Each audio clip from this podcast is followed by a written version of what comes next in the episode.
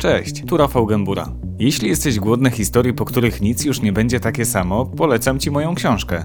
Zajrzyj na oczy.altenberg.pl i zamów swój egzemplarz.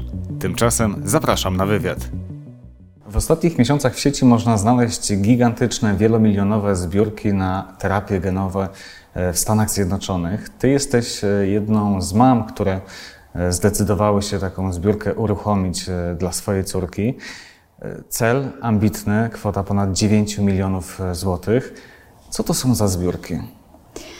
E, to są zbiórki na terapię genową w USA. E, terapię, która e, ma za zadanie pomóc dzieciom chorym na rdzeniowy zanik mięśni zwłaszcza tutaj typu pierwszego. Czyli SMA. SMA, tak dokładnie. Ma pomóc im w funkcjonowaniu no, na przyszłość, tak? Czyli w miarę samodzielnym e, tutaj oddychaniu, w chodzeniu czy siedzeniu. Mhm. Czym jest to SMA? Co to jest za choroba? Rdzeniowy zanik mięśni e, to jest choroba nerwowo-mięśniowa. E, która objawia się tym, że w rdzeniu kręgowym zanikają neurony odpowiadające za dawanie impulsów do mięśni. Prowadzi to w ten sposób do zaniku tych mięśni, do tego, że one są osłabione i nie działają tak, jak powinny, nie działają e, tak, jak u zdrowych dzieci. Mhm. Y, mówi się, że chorzy na SMA z czasem stają się więźniami swojego ciała. Czy to jakoś obrazuje przebieg tej choroby? E, tak, dlatego że mm, o ile tutaj e, chorzy na SMA e, są ograniczeni często ruchowo, motorycznie, e, to nie są ograniczeni, jeżeli chodzi o tutaj e, intelektualnie, tak? Czyli, e, Czyli oni, pełna świadomość. Tak, pełna świadomość, duża inteligencja. E, no po prostu wiedzą, co im jest, co im dolega. Mhm. Jedyne ograniczenie to ruch. Czy to się kończy tym, że, że te osoby z czasem siadają na wózku, czy te ograniczenia są znacznie dalej idące? E, jeszcze kilka lat temu e, chorzy na SMA po prostu umierali. Dzieciaczki, które były diagnozowane e, w tym e, naj, te, ten wczesno niemowlęcy e, typ SMA, czyli SMA1, E, bo typów jest aż cztery.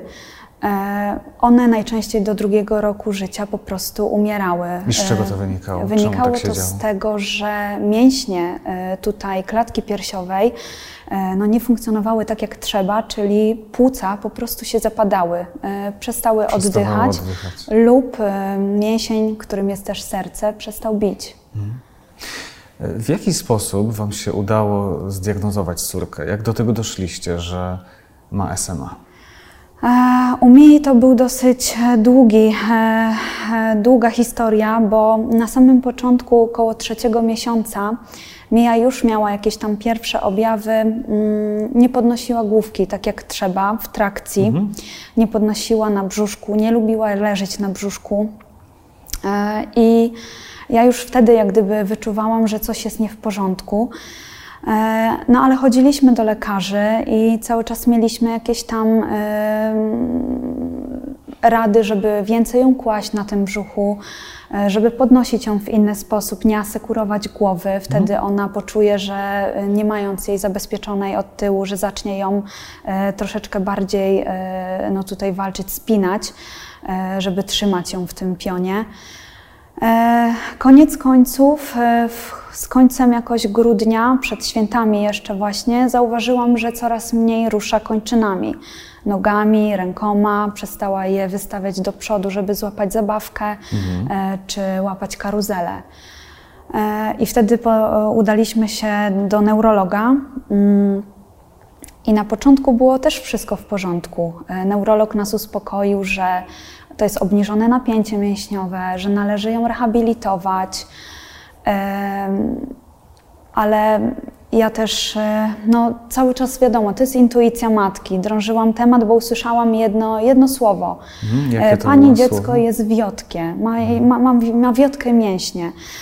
I dla mnie to była taka, zapaliła mi się taka lampka ostrzegawcza, co to znaczy, że dziecko jest wiotkie. I zaczęłam właśnie drążyć ten temat tutaj. Czyli nie wróciłaś spokojna od lekarza, Nie, tylko nie. przeciwnie. Zaczęłam dalej szukać odpowiedzi, e, co to znaczy, że dziecko jest wiotkie, z czym to się łączy.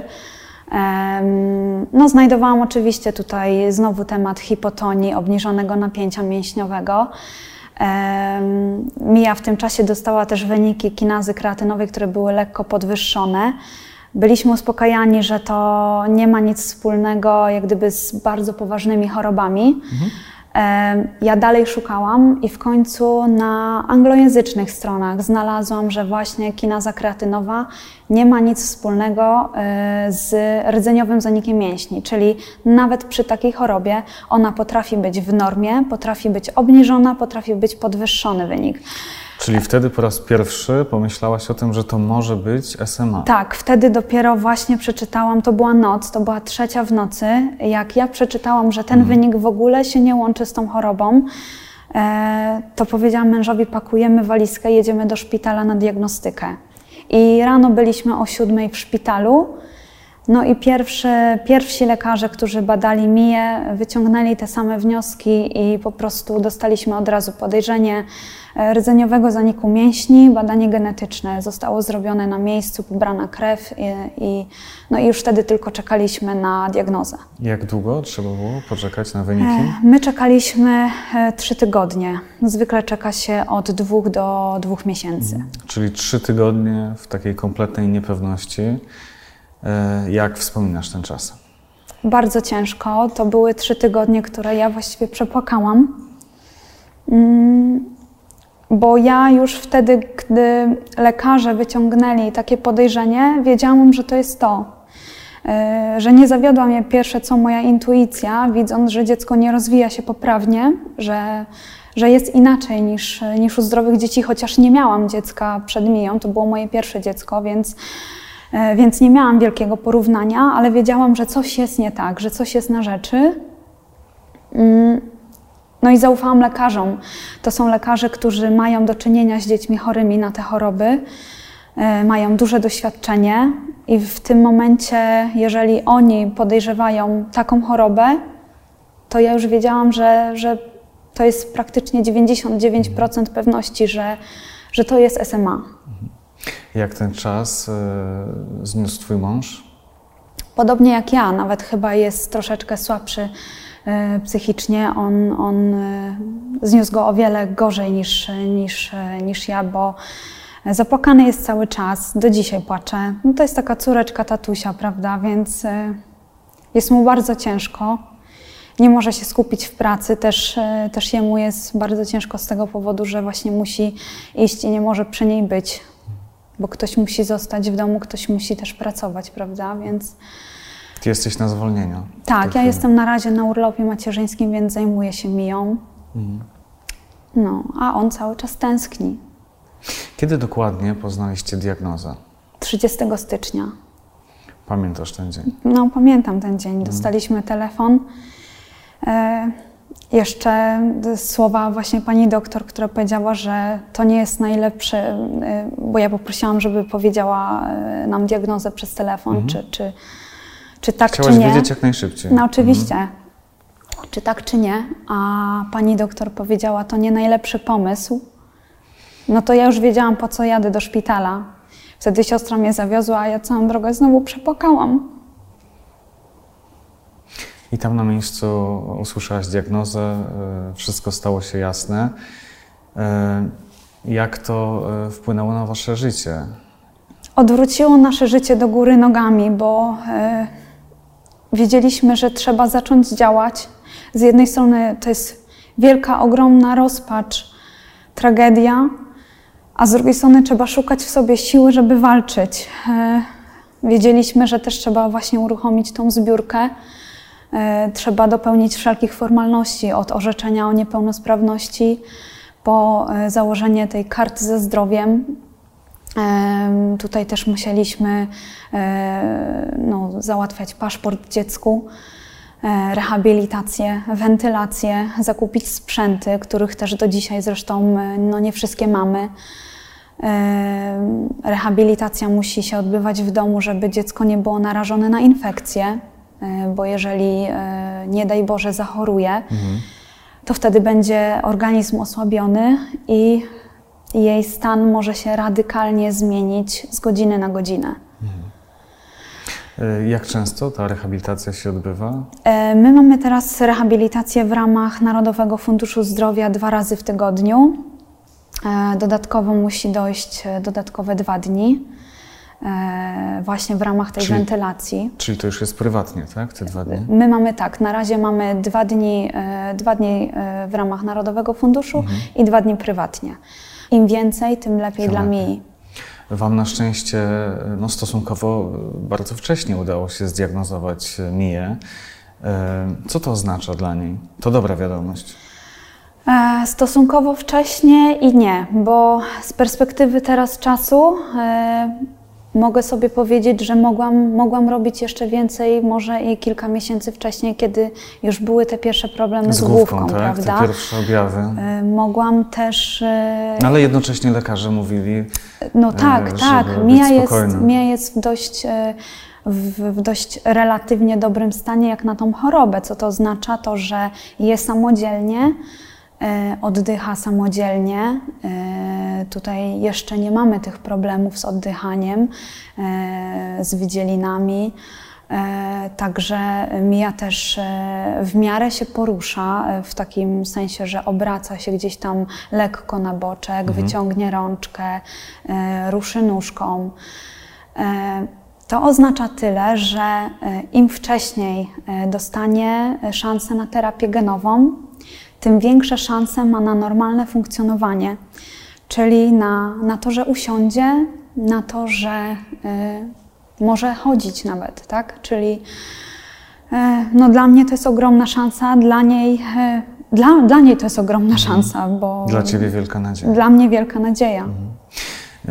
Tu ważna kwestia. Wy zdecydowaliście się podobnie jak inni rodzice na to, by zbierać pieniądze na terapię genową w Stanach Zjednoczonych, ale warto podkreślić, że lek na SMA jest także dostępny w Polsce. Co więcej, Polska jako jeden z niewielu krajów całkowicie refunduje ten lek. Dlaczego więc wy decydujecie się na to, żeby, żeby zbierać pieniądze na terapię genową? Dlaczego to jest lepsze rozwiązanie? W Polsce refundowany jest lek Spinraza yy, dzięki społeczności SMA, która o to bardzo długo walczyła. Od niedawna, tak? Od, od niedawna, tak, od 2019 roku. roku. E, jest to olbrzymia szansa dla wszystkich dzieci chorych na SMA, nie tylko takich e, nowo zdiagnozowanych, też dla tych, które są starsze, też dla tych ludzi, którzy mają e, rdzeniowy zanik mięśni typu trzeciego czy czwartego, a nie są jeszcze zdiagnozowani. Czyli nie wiedzą o tym, że są chorzy. Mhm. Ten lek, e, to jest podkreślane praktycznie wszędzie, że hamuje rozwój choroby. Owszem, on hamuje rozwój choroby, on e, często też e, bardzo dzieciom pomaga, poprawia funkcjonowanie dzieciaczków. Tylko pierwszy, pierwsza rzecz ważna to jest to, że nigdy nie wiemy, jak ten lek zadziała na, na jakieś dziecko, tak? Bo nie działa na wszystkie. Nie działa na wszystkie tak samo. Możemy mówić o tym, że spinraza działa y, w większości, poprawia funkcjonowanie, natomiast nie zapomnijmy o tym, że jest też mniejszość, na którą nie działa i tego, tego funkcjonowania wcale nie poprawia. Mhm. To jest pierwsza rzecz. Druga rzecz jest taka, że to jest lek refundowany. Decyzją ministra y, przez dwa lata, natomiast teraz, y, czyli od teraz jeszcze rok, ale nigdy nie mamy pewności, e, czy ten lek będzie refundowany dalej, co się z nim stanie. E, mamy wiele przykładów e, leków, które zostają skreślone z listy refundowanych leków. Czy to z powodów, że trafia na, tą listę inny lek zastępczy, mm czy też dlatego, że y, po prostu budżet, budżet państwa tego nie, y, nie jest w stanie tych kosztów ponieść. Tak? Jasne, a tu też warto zaznaczyć, że to nie jest tani lek.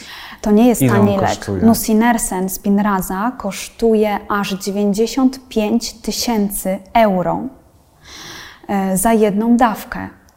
Przeliczeniu teraz na to, że e, każde z dzieci, każdy w ogóle z dorosłych, każda osoba chora na rdzeniowy zanik mięśni potrzebuje co 4 miesiące e, spin razy, no to daje to, to, ogromną sumę. To jest ponad, ponad milion złotych co rok. Bez tego leku no, dzieci są skazane na śmierć. Mhm. Dlatego tutaj jest trzecia strona tego, że terapia genowa to jest, o ile kosztowna terapia, to jest to wlew jednorazowy, jeden raz na całe życie, przynajmniej jak podają na razie te badania. E, jeden raz na całe życie e, i moim zdaniem jest to i finansowo bardziej korzystne dla państw, które kiedyś może będą chciały wprowadzić terapię genową i też ją refundować. E, I przede wszystkim nie zapomnijmy też o komforcie, bo mm, o ile teraz Mia jest mała i nie ma świadomości tego, co, co jej się dzieje, dzieje i jak ten zabieg wygląda, tak e, myślę, że za kilka miesięcy e, Mia już nie będzie, nie będzie dla niej to wcale fajne wydarzenie ta punkcja do rdzenia kręgowego nie będzie ani miła, to są ani po prostu wkłucia, tak, tak do to jest wkłucie mhm. przy znieczuleniu miejscowym. E, tylko to też nie jest jednorazowe wkłucie. Jeżeli się uda, Uda się za pierwszym razem, będzie jednorazowe. Ostatnim razem Mija miała dwa wkłucia. Mhm. Znam sytuację, kiedy dochodziło do 20 wkłuć. Mhm. E, dzieci, e, no dzieci bardzo, bardzo ciężko przez to przechodzą, to jest trauma. Mhm. No i wcale się nie dziwię, prawda? Więc im większa świadomość dziecka, tym, tym gorzej przez ten zabieg mhm. przechodzi. I to jest e, kolejny powód, dla którego decydujecie się na terapię genową w Stanach Zjednoczonych. E, a jak ona działa? Na czym, na czym to polega? Czy chodzi o wymianę wadliwego genu, czy o coś zupełnie innego? Wiesz co, to zostało źle w ogóle nazwane od samego początku, bo e, w tłumaczeniu właśnie to było e, gen, gen replacement therapy, no właśnie. ale to nie jest żadne zastąpienie genu, to nie jest żadne wszczepienie nowego genu, to nie jest żadna ingerencja w ogóle w gen. Terapia genowa polega na tym, że w, w tym leku Zolgensma znajduje się wirus, który ma aktywować neurony, motoneurony do produkcji białka, mhm. tego samego, za które jest odpowiedzialny uszkodzony gen. Okay. E, I wtedy ten wirus e, no, aktywuje i te, te komórki zaczynają działać, zaczynają wysyłać impulsy do mięśni, mięśnie zaczynają e, też funkcjonować prawidłowo. E, więc e, jak gdyby tutaj często jest spotykany ten błąd, że to jest jakieś wszczepienie, to jest jakieś e, zastąpywanie genu. Nie ma to nic naprawdę wspólnego z tym. Okay. Ja mam takie poczucie w ogóle, że wokół tej choroby sporo mitów się wykształciło, powstało. Jest ich więcej. Jakie są jakieś takie najważniejsze, które, z którymi się spotykasz? No chyba najważniejszym mitem jest ten, że terapia genowa jest eliksirem e, magicznym, eliksirem zdrowia, tak? Bo mm, niestety terapia rzeczywistość genowa, nie rzeczywistość nie jest taka kolorowa. Ja też e, nie jesteśmy na dzień dzisiejszy jak gdyby też w stanie powiedzieć, e, jak super efekty ma terapia genowa, bo była po prostu badanie kliniczne było przeprowadzane na dość małej ilości 68 e, dzieci. Osób. Dokładnie, więc relatywnie to nie jest duża ilość, żeby zrobić z tego wielkie badanie i, i, zobaczyć, jaka e, jest skuteczność tego leku. Niemniej jednak można wyprowadzić e, no, taki wniosek, że e, lek na tych dzieciach badanych wywołał naprawdę fajne, fajne rezultaty. Mitem jest właśnie to, że to jest eliksir, y, ten, jak to nazywam ja zawsze, magiczny, który spowoduje, że dziecko, dziecko właśnie w takim bardzo złym stanie klinicznym y, będzie biegało czy chodziło. Każdy z rodziców, każdy z nas ma tą samą nadzieję. I ja, i inni rodzice, że dziecko czy usiądzie, czy czy będzie właśnie chodzić. E, Prawda jest taka, że terapia genowa nie cofa tego, co już zaszło w organizmie, czyli wszelkie uszkodzenia, jakie e, w organizmie już są, e, to nawet po terapii genowej one dalej będą. Jeżeli dziecko nie oddycha samo, czy nie je samo, terapia genowa no, raczej nie będzie miała tutaj olbrzymich rezultatów, że dziecko nagle będzie, no, będzie że będzie to możliwe, tak? E, na pewno jest, jest to olbrzymia nadzieja dla dzieci, które właśnie funkcjonują same, które jedzą same, które oddychają same. W ogóle trzeba y, popatrzeć na dzieciaczki, które dostają jeszcze ten lek przedobjawowo, bo tak jest e, właśnie w Ameryce. Jeszcze przedobjawowo zapodana terapia genowa, czy też nawet spinraza. Czyli są badane przesiewowo? Przesiewowo, tak. Y, ten lek zapodany przedobjawowo powoduje, że dzieci funkcjonują jak zdrowe. Mhm. No, u nas niestety nie ma takich badań. To jest największy chyba problem i e, no tutaj społeczność SMA stara się, żeby te badania przesiewowe zostały wprowadzone. Mm, też bym sobie tego życzyła, bo E, gdyby te badania były i gdybym ja z mężem, e, gdybyśmy wiedzieli, że jesteśmy nosicielami uszkodzonego genu, mhm. to tak pejoratywnie brzmi, wiem, ale e, tak to się niestety nazywa. To sytuacja była z, zupełnie była inna. Zupełnie... Wiedzielibyśmy od samego początku, co robić. Postaralibyśmy się czy też o terapię, czy, czy nawet o nusinersen w, mhm. w pierwszym miesiącu życia mi i no i mielibyśmy dziecko, które funkcjonowałoby jak zdrowe, które miałoby szansę. Jasne. Ale nadzieja jest wielka i szanse oczywiście są wielkie. Natalia, bardzo dziękuję za rozmowę.